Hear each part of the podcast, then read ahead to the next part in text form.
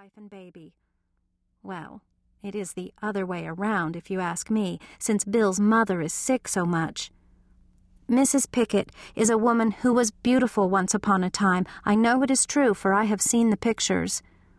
I need to remember that she got spoiled because she was the only child of wealthy parents and had her way in everything.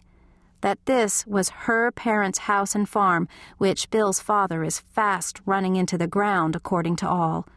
Come to mention it, I'm finding out that Mister Sloane Pickett has got a reputation around here as a lifelong ne'er-do-well and a gambler and drunkard besides. I must say that Bill did not breathe a word of all this to me, and in fact I wonder if he even knows the extent of his father's reputation. But it may have been that Mister Pickett minded his P's and Q's better when Dennis and Bill were here working with him, and has only hit this new low since their departure for the war. I hasten to add that Mister Pickett does not bother me in any way. In fact, he is charming to a fault and seems devoted to little Mary. He likes to bounce her on his knee and sing aloud, "This is the way the lady rides," et cetera.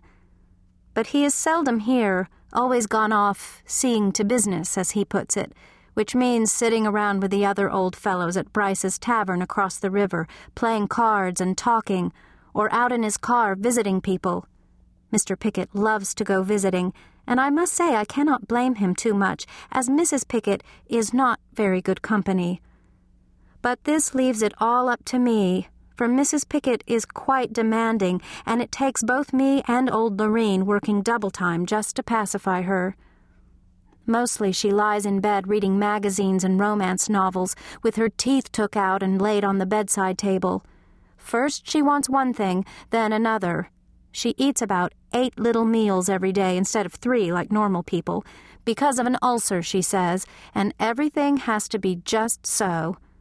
For instance, you have to cut all the crusts off the bread, or she will not eat it.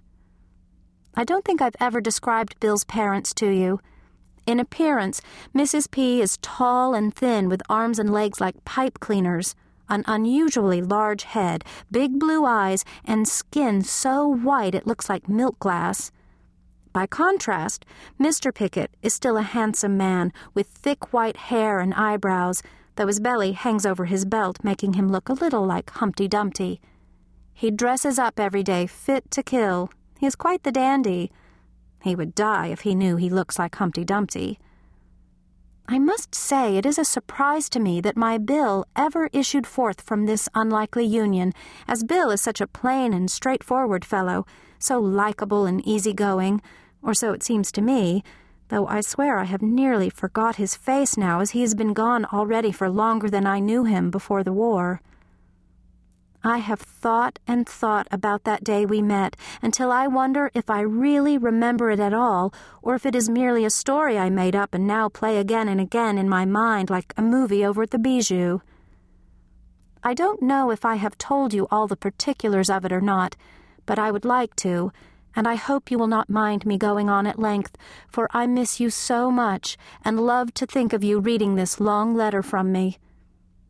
You remember that I had come down to North Carolina on that trip with Adelaide Harper to visit her aunt and uncle, who planned to travel down the Neuse for five days on their new houseboat, and Adelaide was to come with them, as the trip would be educational.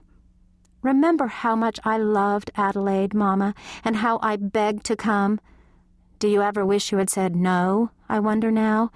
And do you ever think about where I might be instead, and what I might be doing? Instead of nursing a baby, I mean, on a lonely farm in the middle of brown fields gone to seed down here in North Carolina. For I do wonder about these things. I have time now to wonder and think on everything, and I find myself thinking, oh, but if, or if only, as it has struck me that our whole lives may be so determined in the twinkling of an eye. Oh, but I cannot imagine my life if I had never met Bill at all. This is the truth.